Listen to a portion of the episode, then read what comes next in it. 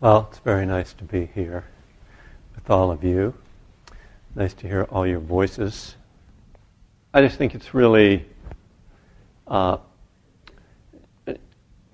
inspiring and uh, joyful to see people connecting at a Sangha event. You know, I, I sort of have this image of the maybe when I first started to practice, which is about 30 years ago, coming to a sitting group and everybody was very quiet and then, you know, if there was a break, nobody really talked to each other, and then everybody just kind of dispersed at the end. And it was kind of like there's sort of this association that somehow silence is spiritual, you know, which it's it's a useful tool, but but um, so it, it's I'm really glad that this sangha uh, connects with each other in that way.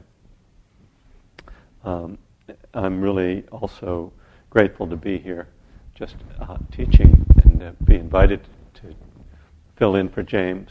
Um, I'm sure we are all happy for him, and uh, I know that he's uh, not absolutely positive because I can't, you know, know that for sure. But knowing James as I do, I suspect he's having a wonderful time.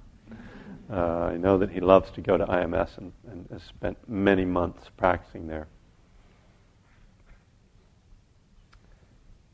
And uh, I'm not going to talk about recovery tonight. Uh, there's already been so much talk about it just in the announcements. Um, uh, James, uh, when he, when we agreed on a date, when I was available, and when uh, he would like me to fill in, he implied that he'd like me to talk about something that was sort of related to the time of year, I suppose, and uh, and so I thought I would talk about dana, which um, is something that unfortunately mostly gets relegated to the announcements uh, that we talk about dana, and it mostly seems to be about leaving money for the teachers, which isn't a bad thing. I'm not suggesting that by any means, but um, but it becomes such a narrow meaning, and when people in Dharma circles even talk about dana now, they're generally talking about giving money to the teachers. And do we give enough? Is it, you know, can people survive on dana? And uh, I'm certainly not going to talk about that. Um, because it, is a very, it, it winds up, um, unfortunately, I think maybe taking something away from this precious topic. Um, now, I can remember actually James giving some talks about generosity some years ago, uh, and um, and that what, would happen to me very often as soon as he would start to talk about being generous is I would start to shrink, or I would feel that I was shrinking, and I would start to judge myself and think, oh, I'm not generous enough. Um, so I'm going to try not to cause anyone to feel that uh, tonight. Uh, what I want to do is really expand our understanding of generosity uh, to see, in some sense, just the ways that we are already generous, so that uh, we can just appreciate the natural giving that we're already doing. And maybe uh, help us to find other ways to be generous that don't involve emptying our pocketbook. Uh, just to start with a quote from Ayya Khema, who was a, a, German Buddhist nun, in her book uh, Being Nobody, Going Nowhere. She says that generosity diminishes the ego. And she says that diminishing the ego is the essence of the pathway of purification and leads to the eventual actual experience of non self. So, this is what I think uh, was the reasoning behind the Buddha teaching generosity as a foundation practice, which was one of the things we see in the suttas that when he's particularly addressing lay people, before he teaches meditation, before he teaches the Four Noble Truths, the Eightfold Path, he teaches generosity because it's such a direct way to letting go. And since the cause of suffering is not letting go, he's showing a direct way to end suffering. So, the first kind of generosity, actually, I want to talk about is generosity towards ourselves. Because I think that if we can't be generous towards ourselves, then any other generosity is somewhat tainted.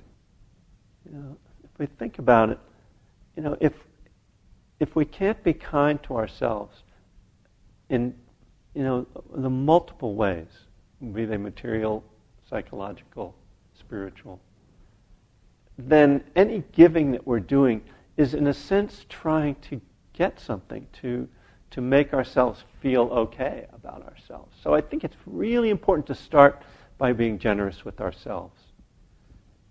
And as with doing loving kindness for ourselves, maybe it's the hardest kind of generosity. When you come here, when you came here tonight, it was a gift to yourself. It was an act of generosity towards yourself. It was taking care of yourself, giving yourself something healing, comforting, inspiring. So already you've succeeded. Uh, already you're being. So if you were thinking, as I said, oh, I'm not very generous with myself, gee, saying we should be generous with ourselves, you're here and you've already done that. You've, you've already, it's already an act of generosity. And I really think that our meditation practice is one of the key ways that we can be generous towards ourselves, to give ourselves the gift of practice on a regular basis. There's this idea sometimes that practice is selfish. You know, you'll hear this kind of among people that uh, don't practice, I guess. I don't know.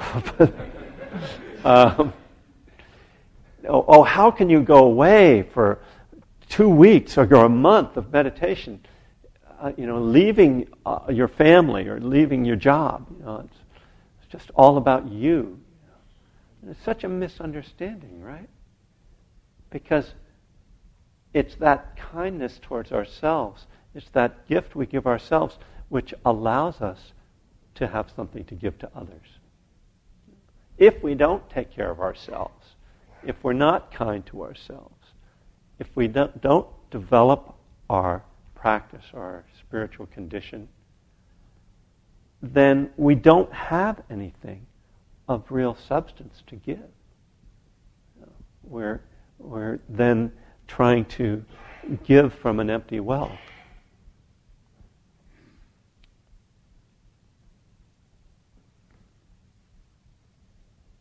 When we give to ourselves, we, or when we try to give to ourselves, or see, you know, look, consider that, we're immediately faced with our own feelings about ourselves. You know, do I deserve practice? Do I deserve love? Am I worthy? And you know, as the Buddha famously said, no one is more worthy of love than you. You know, we are all equally deserving of love.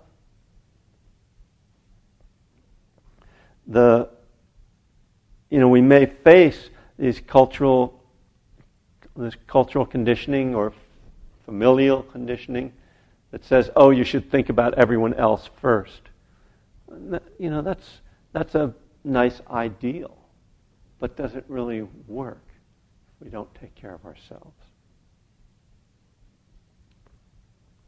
Now, this doesn't mean that we should be selfish. There's a, there's a difference between being generous to ourselves and being selfish. Selfishness is founded in the delusion that I am separate in some way and that I can get something uh, and take something without that affecting others. As the for an alcoholic reference. You know, there's the alcoholic who says, "Well, I wasn't hurting anybody but myself." Well, of course, that's never true. If we harm ourselves, we harm others. If we take from others, obviously we harm others. I, you know, I think this is another another one of those situations. Uh, so often I find myself talking about the Dharma and and seeing that the the paradoxes. So when we talk about uh, the idea of being generous to ourselves without being selfish, this is uh, typical of the kind of subtle effort we have to make in practice, and that really requires attention and mindfulness to see: Am I doing this to uh, just uh, please myself, to bring pleasure to myself for my own gratification? Or am I doing this in order to create myself as a more, I guess I could say, useful person, you know, a better person? I, you know, what, what's my purpose in this action I'm taking that I'm doing for myself? Uh, and of course, as with any subtle effort like this, uh, we, we rarely hit that perfect sweet spot. We're, you know, we're gonna, there are going to be moments of selfishness. There are going to be moments of not caring for ourselves enough. But being attentive to that is important. So when we're really being generous to ourselves, we aren't taking anything from anyone else. You know, we aren't harming other people. But essentially, when we heal ourselves, we are healing the world. When we care for ourselves in skillful ways, we are caring for the world. I mean, we can say that uh, you know the uh, the person who we have the most control over is ourselves. The person we can help the most is ourselves. Uh, um, someone was asking me, I was, I was at a treatment center the other day teaching meditation, and, and someone was sort of asking about, well, you know, what about changing the world? Shouldn't we be out there do, changing the world? Of course, this is somebody who's was addicted to drugs and is trying to just uh, get over that, but now they want to fix the world. Um, you know, and and this comes up in Dharma circles as well. Well, shouldn't we do more for the world? And, and of course we should do what we can for the world. But of course the world is made up of us. and we are part of the world. And until we are healed, uh, we can't really help, help the world. This is, of course, the, you know, what we saw when, uh, you know, the activists of the 60s kind of acting out of anger and frustration uh, that, that really wound up backfiring in so many ways. And, and the, the, realization that we have to bring a kind heart to our efforts to change the world. And, and so our hearts must be healed in some way. We have to take care of ourselves first. Um, you know, there are people who uh, spend a great deal of their lives in intensive meditation and the understanding from a, I guess from just uh, you know the viewpoint of someone who's committed to that life is that even if we aren't out in the world interacting with others, that that deep, deep peace and loving kindness that's cultivated in that kind of practice actually affects the world. In fact, there are some who say that what, what holds the world together, that what keeps you know, the world from falling into anarchy, is, is the power of these people who are spending their lives practicing, people that we don't even know about. I don't know if that's true, um, but there's a certain wisdom in that. So, this is the starting point, in some sense, of generosity, starting with ourselves. Uh, for me, that's a certain amount of there's a certain amount of relief in that, um, so that uh, I don't have to, you know, be running out trying to find ways to give things away or do things for other people when I don't feel that. And really, this work, you know, inspires us to give. If you've ever been on a meditation retreat, when you come out of that space of silence and practice, the heart is just overflowing. You don't have to think, oh, it would be a good thing if I was nice to someone. You know, that's just pouring out of us. This is really, this is authentic generosity. It's not contrived. It's not done for any, uh, you know, karmic purpose, like I'm going to get something back for doing it. It's just because it pours out of us. And this is why starting with ourselves is so important.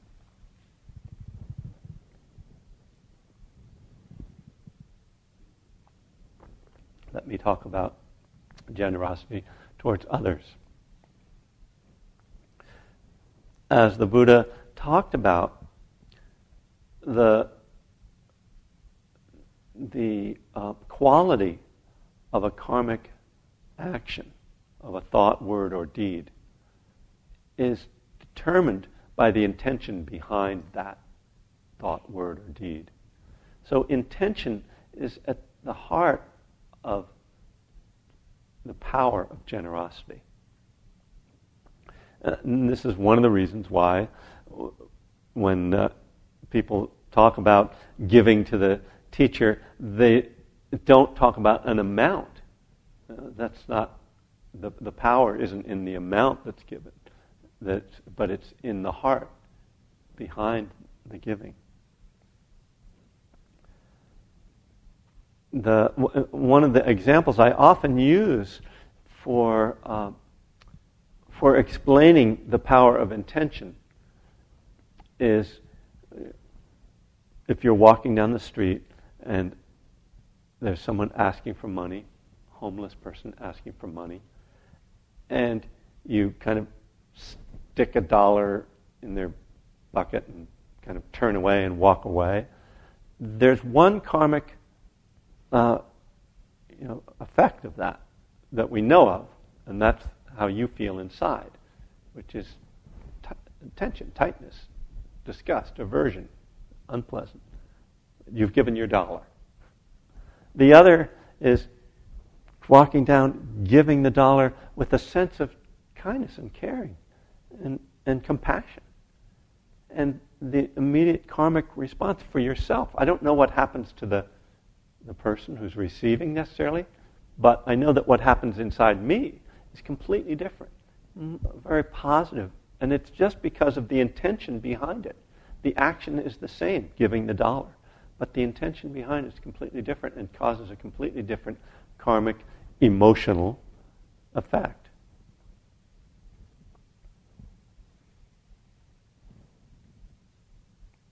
So we can say that loving kindness is the, at the root of generosity.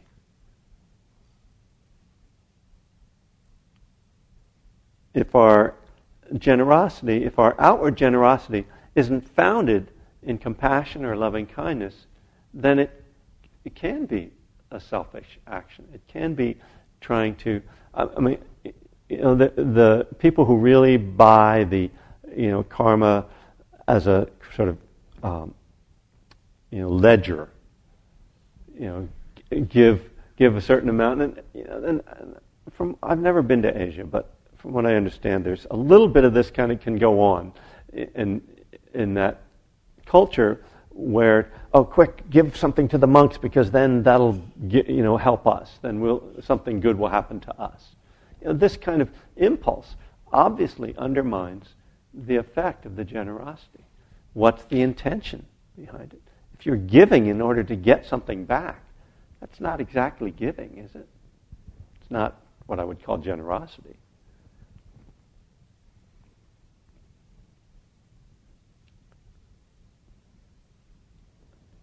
So, one of the things that I, I think is really important to consider about generosity is the forms of generosity. That, again, in our culture, generosity means money or stuff. You know, Merry Christmas. What are you going to give me? you know. But there's so much more that we can give. Certainly, our time maybe the most precious thing. Since our lives are finite, every time we give some of our time, we are giving some of our life to someone. Giving care, listening, one of the great acts of generosity. One of the practices I like to teach is, is a mindful listening practice where I ask people to sit and listen without any response, without nodding or smiling, uh, just receiving. Any kind of reaction to someone who is speaking to you is a something of an interruption or, or a, a guidance. You know, if I smile when you say something, you know, I, I like that, and so you tend to kind of want to follow along that. And that's me trying to control you rather than just allowing you to speak. You know, in the 12 step world, um, there's a lot of talking goes on, and occasionally there's some listening that goes on. But uh, one of the things that I see is how people uh, jump in with answers and solutions. And, and this isn't just in the 12 step world, of course. If someone starts to talk about their problem, we so often want to just fix it? Now that, seem, that can, looks like kindness and generosity. And it's not that it's, it's not unkind, but we have to really look at why we are responding when someone starts to tell us their problems. And the first thing to notice is how you feel when someone starts to tell you about their problem. Most of us, when someone starts to tell us something bad is going on in their life, start to feel a little uncomfortable, right? So, one of the natural reactions to that is if I can make them feel better, if I can give them a solution and fix them, then I don't have to feel uncomfortable anymore. You know? So this is the subtle, the subtle way that we actually, even in appearing to be helpful or appearing to care for others, that we actually don't allow them to just have their suffering, to just allow it. What often happens in the 12 step world is that people have a checklist. Oh, you should call your sponsor, you should go to more meetings, you should write some inventory. Do you have a higher power, by the way? And, uh, oh, um, sort of uh, trying to plug in the fix. And I've seen this really hurt people. Um, I actually had, had something like this happen to me recently where um, I don't go to, I've been sober for 25 years, and I don't go to a lot of meetings anymore. And um, someone saw me at a meeting who I didn't know, who, someone I've actually seen many times, but we had ne- never really interacted. And he said to me after the meeting, um, uh, I don't see you very often here, very often. And I said, Well, that's because I don't come here very often. And then he said, Well, you must go to uh, some other meetings. I said, No, I don't, I don't go to very many meetings. And he said, Well, you need to go to more meetings. and I thought, Don't you know who I am? But.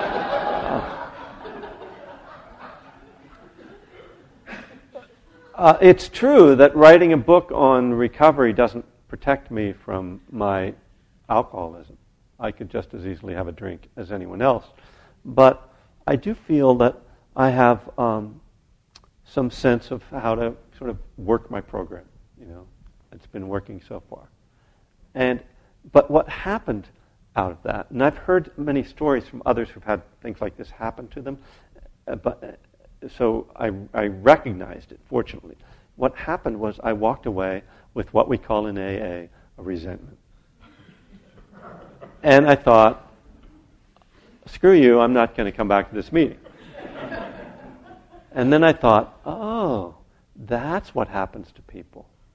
Because if you're new to a program and somebody comes on to you with this advice and telling you what to do, without actually knowing who you are or anything about you or what you might actually need, rather than their checklist, you kind of feel uh, like walking away, like like stay, like I'm not going to go here. I don't trust these people. You feel somehow undermined or betrayed, and uh, so it was such a great example to me of of this way of not listening, that, and the importance of listening. It doesn't mean that we shouldn't uh, um, ever give suggestions to people. But I think the most important thing is to be generous with our ears first, to really listen. Listen then with our hearts. And if some answer comes after we listen with an open mind, with a mindful mind, that is, without a story going on, but just listen. And if some answer then comes up that seems helpful or wise, then maybe to respond. Maybe that, that's the moment to share, to be generous with your, with your heart. But, but this way of you know, trying to fix the other person or control them uh, really can cause incredible damage.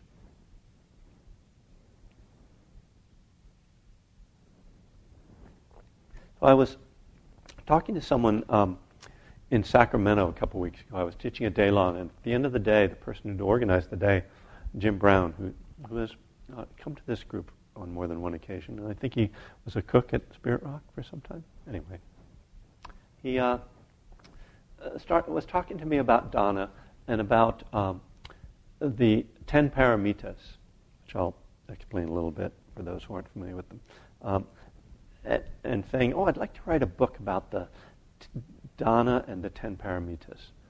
And um, so when I got this idea for a uh, Dharma talk that I would talk about dana, I thought, okay, well, I think I'll steal that from Jim. Um, so now I've, I've, given him credit at least for the idea. Uh, so the, the paramitas, paramita means something like perfections. And it was said that the Buddha perfected these qualities. Um, in the Mahayana tradition, there's six of them. In the Theravada, we have ten. Um, and the first one is generosity. So um, but so I'm going to talk about the other nine. They're uh, in the context of generosity. The second of the paramitas is virtue or morality. And to think of uh, morality as a form of generosity. That when we live in a moral way, people can trust us and we give them the gift of safety. This is one of the things that the Buddha talked about the bliss of blamelessness. Um, and how when you are with someone who won't lie to you or won't steal from you, won't harm you in any way, that sense of safety that you have. You know, if you've ever uh, been somewhere, if you're on retreat, for instance, and you have a bag with some things in it, you put it down and you don't have a second thought that you know, anyone would steal it. They might pick it up by accident because they're like in yogi mind and walk off with it, but they, it won't be stealing. the, the next of the paramitas is renunciation. Now, this is the gift we give people when we show them that it isn't material things that bring happiness. This is the gift that the monastics, one of the many gifts that monastics give to us. We see that accumulation is not necessary for happiness.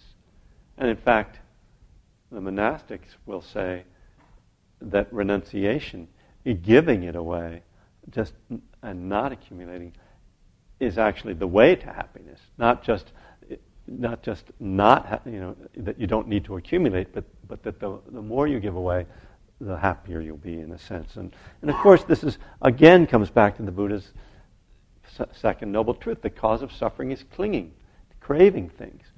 So that when we practice renunciation, we practice letting go. We practice non-clinging. So naturally, brings happiness. Next the paramitas is wisdom, the, the gift of guidance and clarity.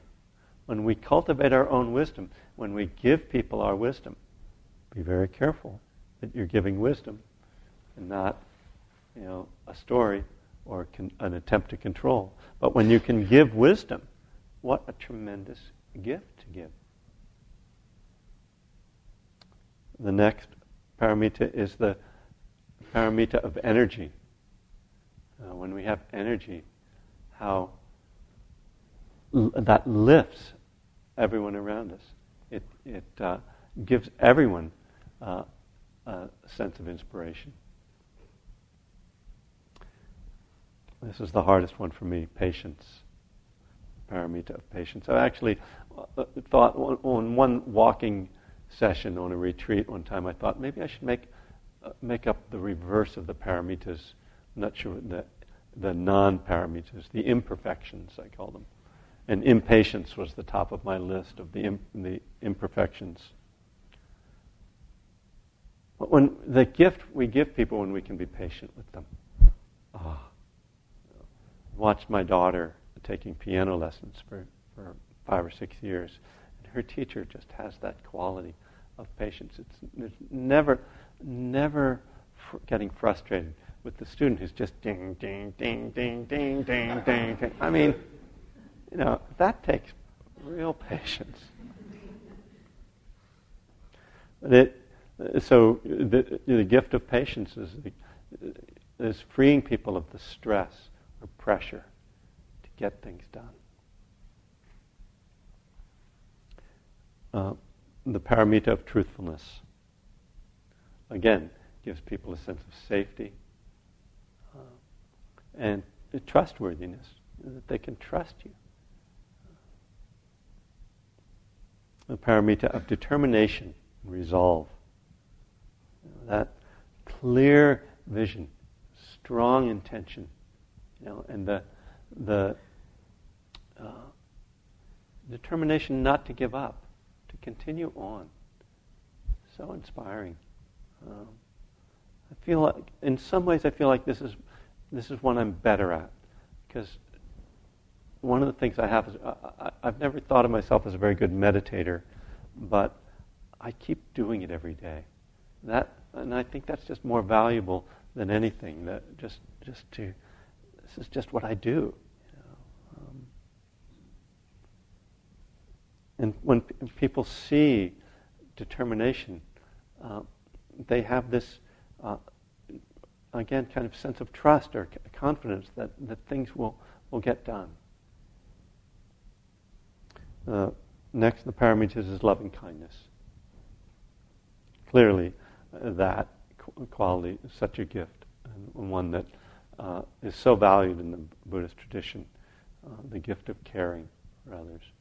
Uh, and the, the last of the paramitas is, is equanimity, a balanced mind, giving that gift of peace, uh, something else that we see so strongly in the monastics.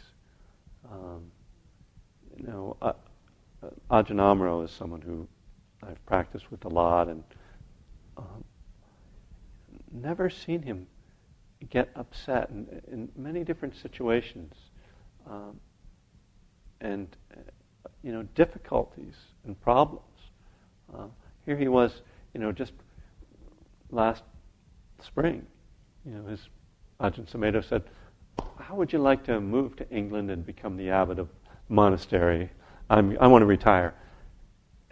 Never, I mean, I'm sure there was something internally, but I never saw anything from him or heard anything from him.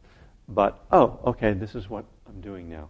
I mean, most of us would say, okay, yeah, sure, okay, so I have to leave. I've been living here for 20 years, 15 years. I'm going to have to move. And I, I mean, something. Or maybe, at least, maybe get really excited. You know? Um, but just that balance of, of not being um, overwhelmed by anything. Nothing is overwhelming. So, a great gift, again, of, of an, ex- an, example, if nothing else. And, and again, someone that we can so trust. If you know someone is not going to be disturbed by anything you tell them. And I've talked to him too. another case with someone who I've talked to about some very personal, very difficult things in my life. I never saw him get pulled back or be disturbed or judge me in any way. Just this, this real uh, sense of peace and balance. So this is, a, I think, a, a really lovely uh, model for thinking about generosity. And again, it's not about stuff. You know, you don't have to think, oh, I don't make enough money to be generous. You know.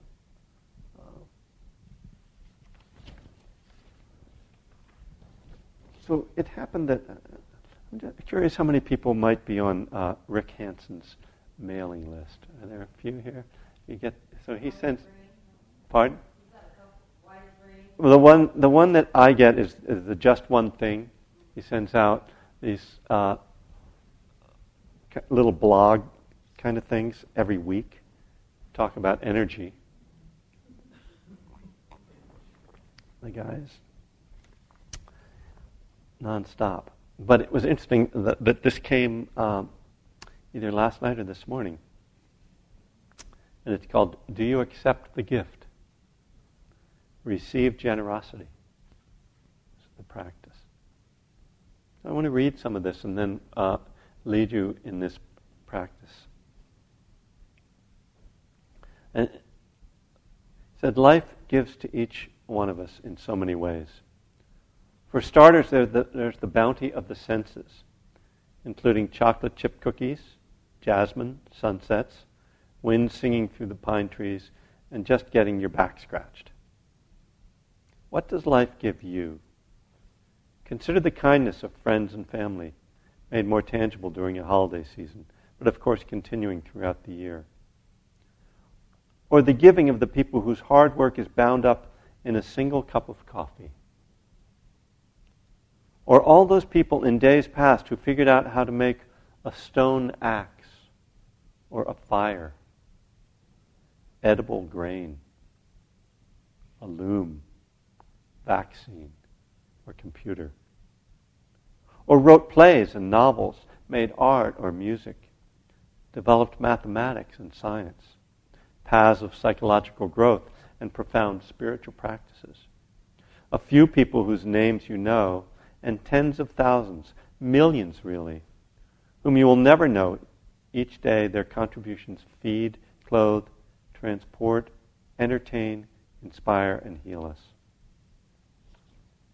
I really like this idea not just of um, gratitude, but of something even more expansive, of seeing really the marvel uh, of the world that we live in. Uh, and it reminds me too of how difficult it can be to receive a gift. Something that's probably difficult for a lot of people, at least in our culture, is for someone to give you a compliment.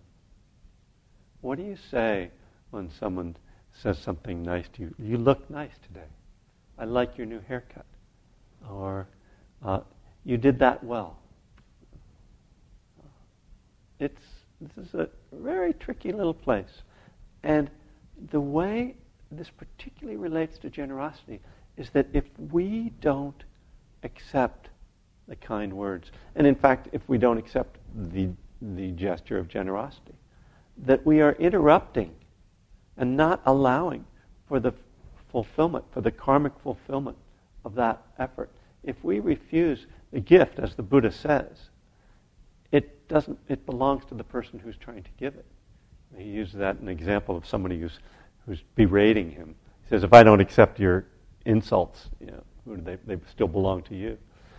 But the same applies to, the, to kindness. And, I, and I've seen this in my own life. Uh, you know, when I was a musician, and pe- I used to feel very uncomfortable when people would say something nice to me about my playing. But after a while, I started to notice that if, if I dismissed what they said, that they felt bad. And then I started to realize that I had a responsibility to accept and appreciate uh, what was given to me.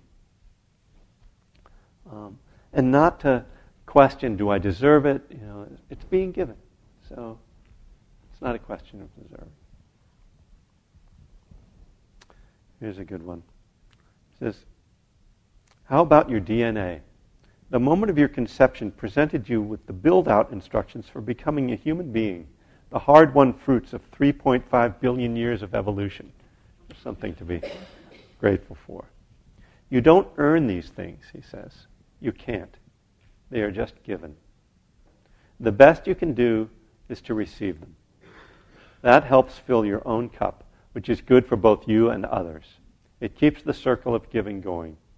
When someone deflects or resists one of your own gifts, how inclined are you to give again? It draws you into a deep sense of connection with life. And if nothing else, it's simply polite.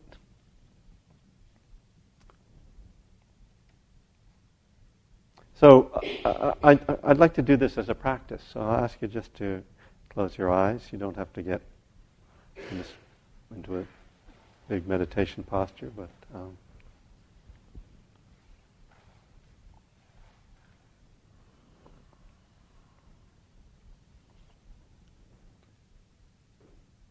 start by thinking of something a friend has recently given to you, such as a smile, an encouraging word or simply some attention.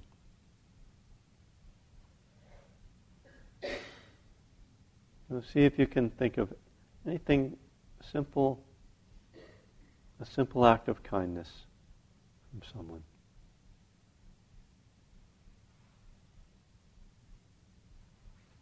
And open to the feeling of being given to.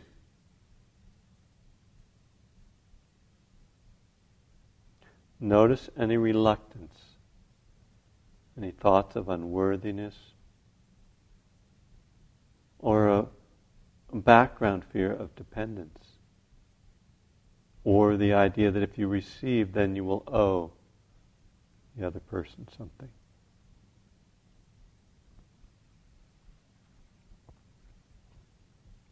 Try to open past any reluctance to accepting what's offered and enjoy the pleasure of this.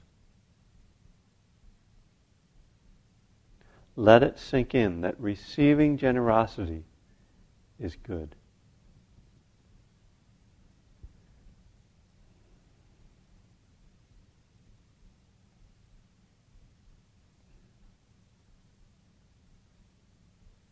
Now pick something from nature.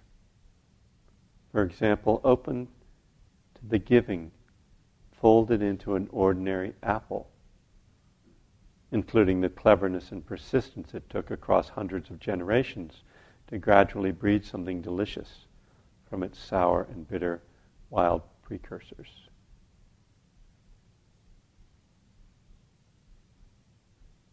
So just thinking of something you appreciate from nature.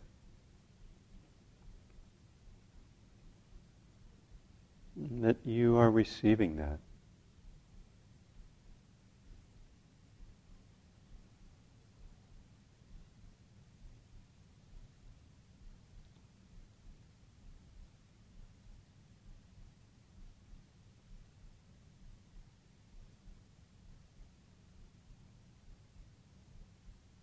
Now contemplate something not living, perhaps something with no apparent value, like a bit of sand.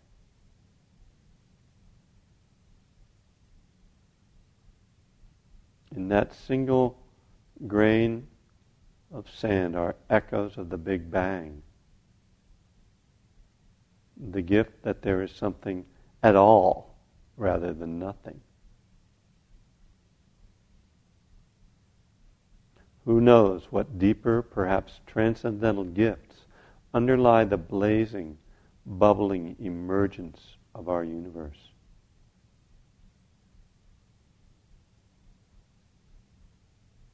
Take a breath and enjoy receiving trillions of atoms of oxygen, most of them the gifts of an exploding star.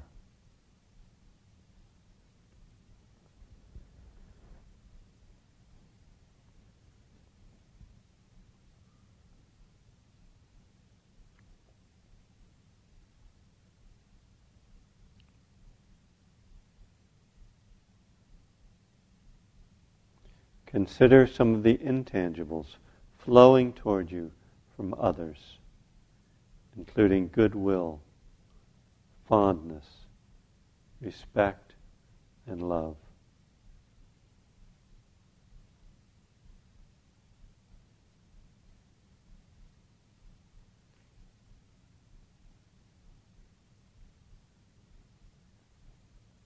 See if you can drink deeply from the stream coming from one person.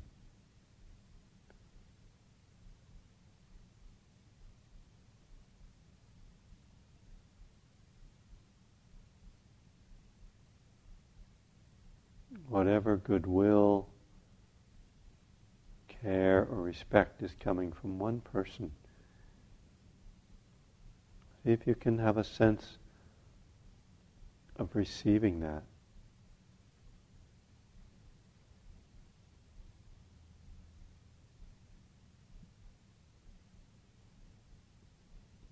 As you recognize something positive being offered to you, try to experience it in a felt way in your body and in your emotions.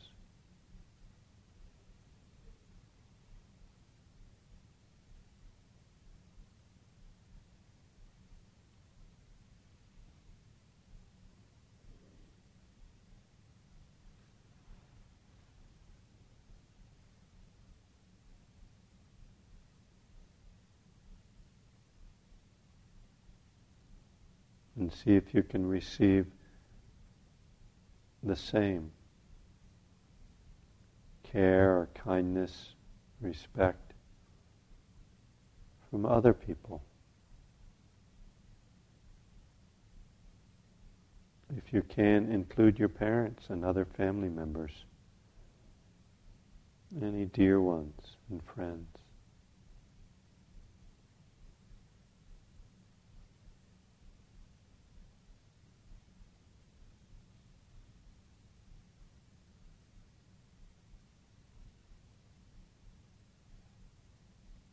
We are appreciated in many ways that we don't often allow ourselves to feel and to remember. And it's okay. In fact, it's more than okay. It's very healthy to remember that you are loved and that you are being cared for in many ways both personal and impersonal.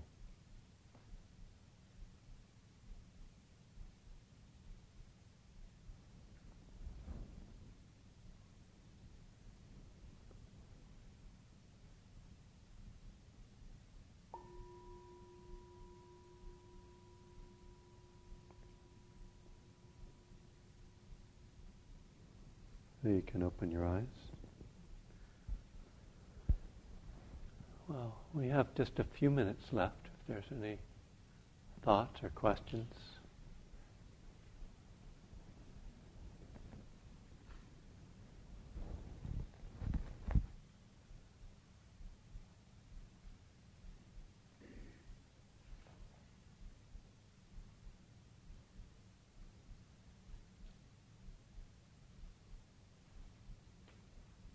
Well, I'm impressed.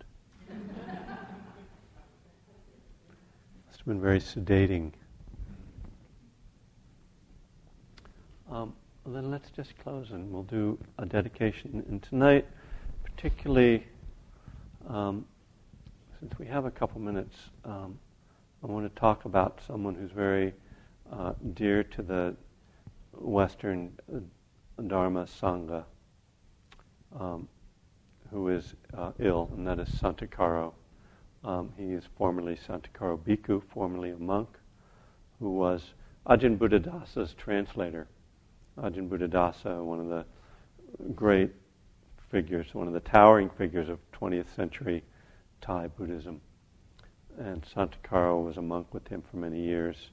And he's, Santikaro's been diagnosed with uh, a aggressive form of uh, lymphoma, uh, which according to his blog, which I was just reading earlier, um, is also one which uh, has a good success rate for treatment. But uh, he was in Thailand and was starting to feel very uncomfortable, thought he was constipated, and uh, went for an MRI and they discovered a mass. So he flew back immediately uh, just about two weeks ago. And he lives in the Midwest, so he's going to the Mayo Clinic, so he's well taken care of. But um, part of my daily practice is to think of people who I know are uh, ill in some way, usually chronically ill. So if you uh, have such a practice, I would really ask you to add the name Santikaro to your practice. Uh, but let's do some um, a dedication of merit, and I'd like to dedicate this evening to Santikaro and to his healing.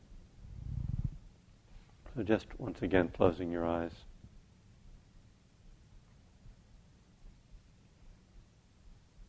Remembering that this gift of practice we give ourselves is really for the benefit of all beings. We are not separate from other beings or from the rest of the universe. We are part of, embedded in all that is. As we cultivate wisdom and compassion, we heal and enlighten the world. May our practice tonight, our sincere devotion to the Dharma, be of benefit to Santikaro. May he be fully and completely healed. May all beings who suffer be healed.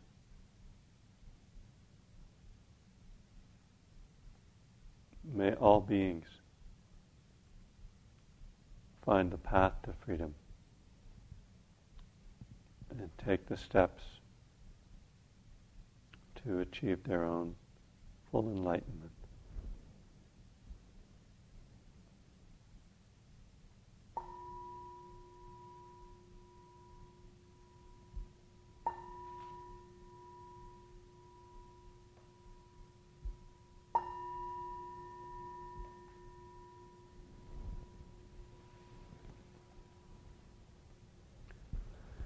Thank you very much. I hope you have a, a joyful holiday, if you have a holiday.